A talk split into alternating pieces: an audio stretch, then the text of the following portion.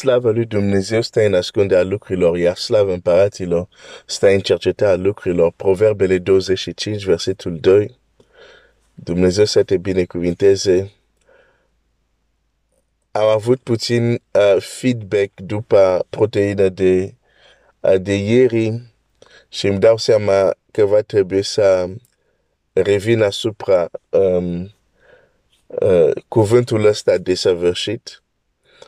Uh, e foarte bine că există uh, uh, întrebări. Uh, asta înseamnă unde vreau să ajung săptămâna asta. Nu să ajung, dar este, este ok. Dar mâine, fiind sâmbătă, mâine chiar vreau să-ți dau un bonus. Deci uh, o să iau tot timpul uh, să vorbim despre cuvântul ăsta uh, a fi desăvârșit. Dar nu numai, mai mult decât atât, să, să, să folosim um, cum de multe ori este perceput acest cuvânt ca un caz de studiu, cum și în alte aspecte ale credinței creștine, întâmpinăm această problemă unde percepția sau definiția care o avem despre un cuvânt, nefiind realitatea, pentru că uh, am văzut că dușmanul are, odată ce te-ai întors la Dumnezeu, este o batalie imensă care se dă pentru că tu să nu devii matur. Uh, și sunt mai multe modalități. Și am vorbit de modalitatea unde uh, îți face uh, să te îndoiești ce zice cuvântul lui Dumnezeu, că nu e chiar așa, sau îți, îți, îți da o, um, cum să spun, uh, îți spune o minciună, da?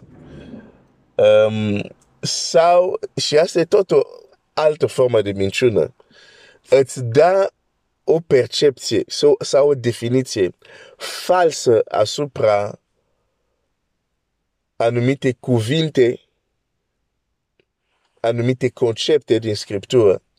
Pentru că odată ce ai o percepție falsă, uh, nu o să ajungi, va fi foarte greu uh, să ajungi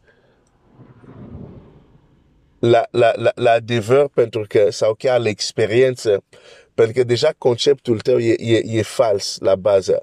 Mâine o să iau timp, o să iau mai multe exemple, uh, pentru că nu aș putea azi dimineața, pentru că sunt multe lucruri, din, multe locuri și multe lucruri din Scriptura unde va trebui să mă duc uh, și să vedem cât de șiret nu numai este dușmanul și cât de bine funcționează această strategie până în ziua de astăzi. Foarte eficient. Dar asta o să fie, o, o, o, o să fie mâine uh, atunci, dacă mai ai întrebări legate de a fi desăvârșit, uh, așteaptă puțin, mâine o, o, o să vorbim uh, despre asta. Uh, astăzi mă întorc un pic uh, de, de unde am plecat. Um, Psalmul 103, versetul 7, el și-a arătat caile sale lui Moise și lucrările sale copilor lui Israel.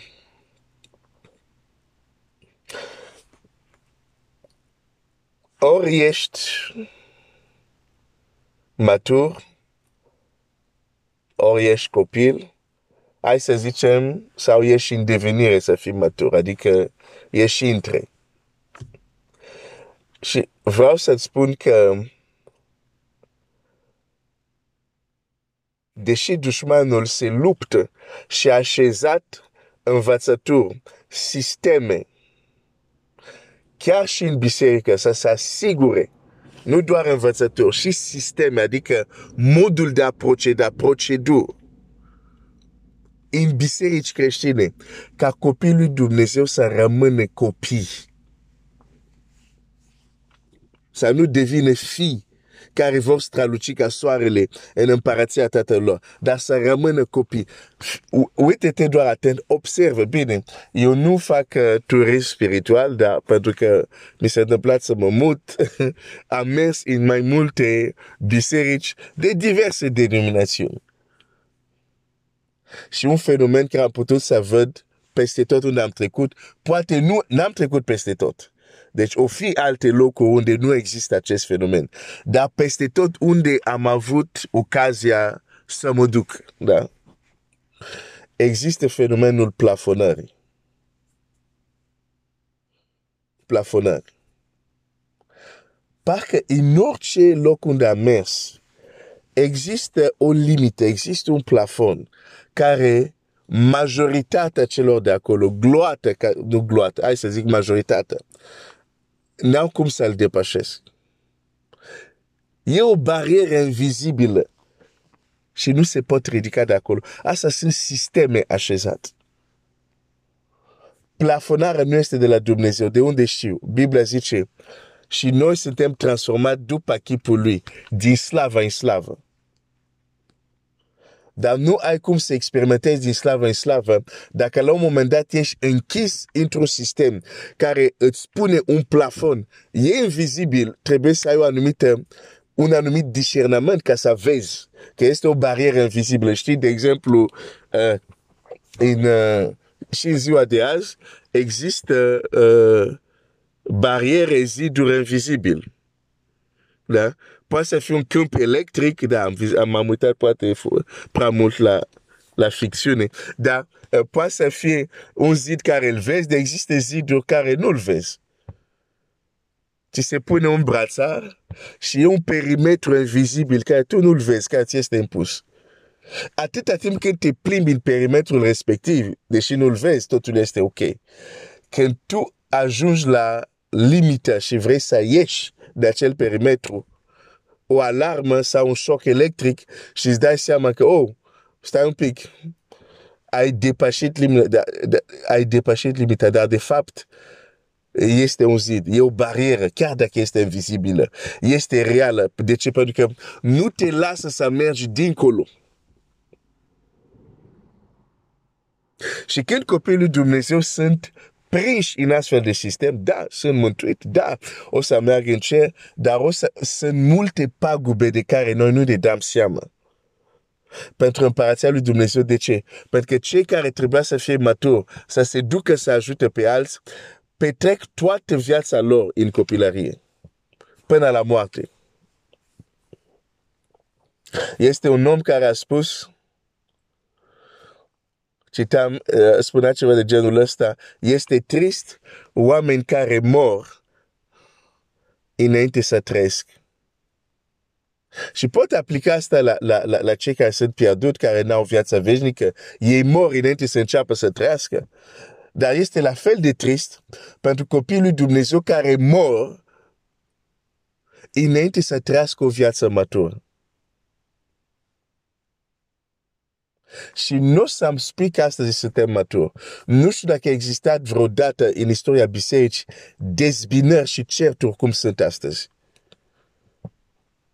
Rețele sociale vin și da o mână de ajutor. ai, ai, ai, ai, ai, ai. Dacă vrei să vezi cât de maturi suntem noi care zicem să ne creștini, uite certurile online. Pentru că cineva nu este de acord cu un punct teologic cu tine, pentru unul e un motiv destul de bun pentru a vorbi cu el într-un mod degradator sau insultant. Da, da, suntem, da, suntem copiii Dumnezeu. Blândeța voastră să fie cunoscut de toate oamenii și uh, în loc să fie cunoscut blândeța, altceva e cunoscut. Deci, uh, dacă, dacă, dacă crezi că noi suntem maturi, uh, uite-te la certuri, uite-te la dezbină. Și, și legat chiar de asta, hai să, să citesc un text. Uite ce zice Scriptura. 1 Corinteni 1 cu 11. Căci, fraților, am aflat despre voi, de la, de la Chloe, că între voi sunt certuri. Vreau să vă spun că fiecare dintre voi zice, eu sunt a lui Pavel și eu sunt a lui Apollo, eu sunt a lui Chifa și eu sunt a lui Hristos. De, deja văd de aici ce înseamnă denominațion. Pentru la urmă, denominațiunea asta sunt. Eu sunt a lui. Pentru că orice denominațiune nu a fost fac, nu există nicio denominațiune care a fost creată de un înger. Mereu e un frate, e un frate Pavel, e un frate Apollo, e un frate care întemeiază o denominațiune. Da, nu, nu a venit Gavril sau Miail să întemeieze. Din nou, să nu mă înțelegi greșit, mulțumesc lui Dumnezeu pentru orice biserică care le cunoaște pe cel înviat după a treia zi Iisus Hristos. Mă bucur pentru orice biserică, orice denominațiune. De ce? Pentru că așa să ajungă vestea asta la cât mai mult. Da? Deci nu este... Uh, nu vorbesc împotriva denominațiunii, doar arată, arată că fenomenul acesta exista de mult și are anumite uh, limite, cum, ar fi, cum, cum sunt, de exemplu, plafonar, uh, fenomenul plafonare despre tocmai care am vorbit. Uh, versetul 13.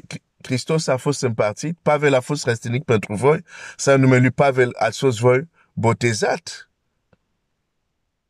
Mulțumesc lui Dumnezeu că n-am botezat pe niciunul dintre voi, afară de Crist sau și Gaius, pentru că nimeni să poate spune că ați fost botezat în numele meu.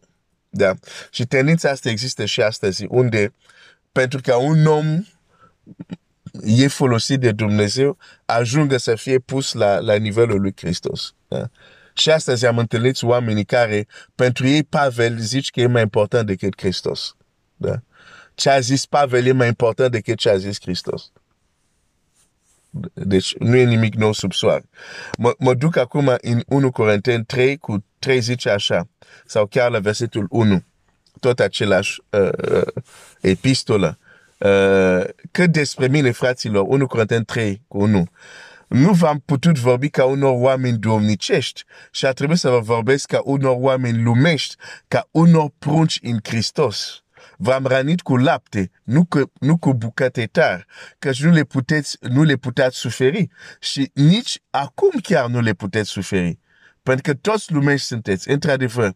Când între voi sunt zavisti, certuri și dezbinări, nu sunteți voi lumești și nu trăiți voi în felul celorlalți oameni. Vezi unul din semne aici care Pavel îl descrie, un, un simptom al imaturității spirituale certuri, dezbinări, zavisti um, și în, în capitolul care am citit mai devreme, chestia asta de partide, da? eu sunt a lui, eu sunt a lui, eu sunt a lui. Da? Ei sunt simptomele imaturității. Sunt unii, de exemplu, creștini, pentru ei e mai important să fie puncte, puncte denunția lor, denominațiunea lor, decât să fie creștini decât să fie copil al lui Dumnezeu. Eu sunt, și în loc să zic că eu sunt creștin, sau eu sunt copil al lui Dumnezeu, pentru ei e mai important. Eu sunt și pun numele denominațiunii lor. Pentru ei asta e mai important. Odată cineva m-a întrebat, tu, tu, tu ești creștin? Da, da, dar de care? Zic, sunt creștin. Da, dar, dar care creștin? Ești cu tare, cu tare, cu tare. Zic, nu contează asta, dar important pentru tine este că să știi că eu cred în Iisus cel înviat.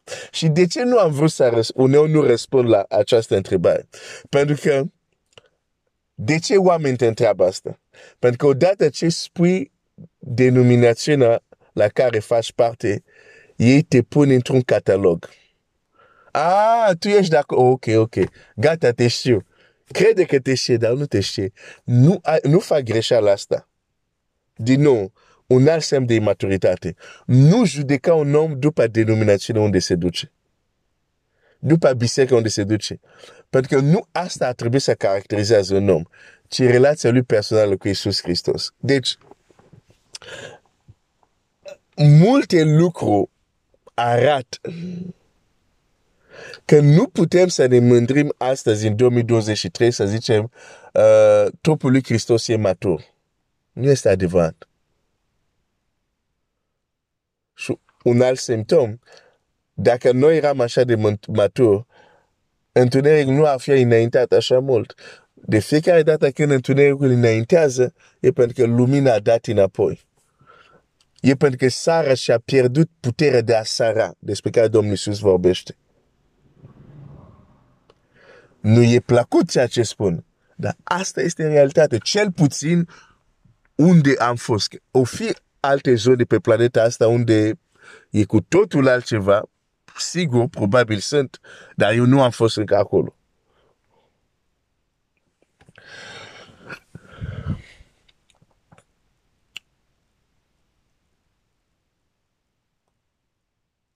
Scopul pentru care, hai să nu fiu prea lung, deja au trecut 15 minute, scopul pentru care am început să citesc textul cu Moise, ok, îți zic un gând, este că să vedem că în poporul lui Dumnezeu, pentru că și Moise face parte din poporul lui Dumnezeu, face parte din poporul lui Israel, da? Dar în poporul lui Dumnezeu, putem alege să fim din partea mulțimii, să rămânem copii, sau putem înțelege că există o posibilitate la un moment dat că Dumnezeu să ne arate caile sale, nu doar lucrările Lui.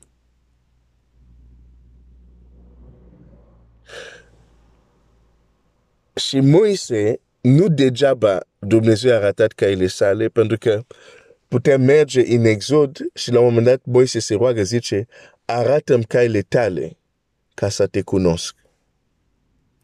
Deci există o dimensiune a cunoașterii lui Dumnezeu care nu ai cum să ai acces la ea doar că ai văzut minuni.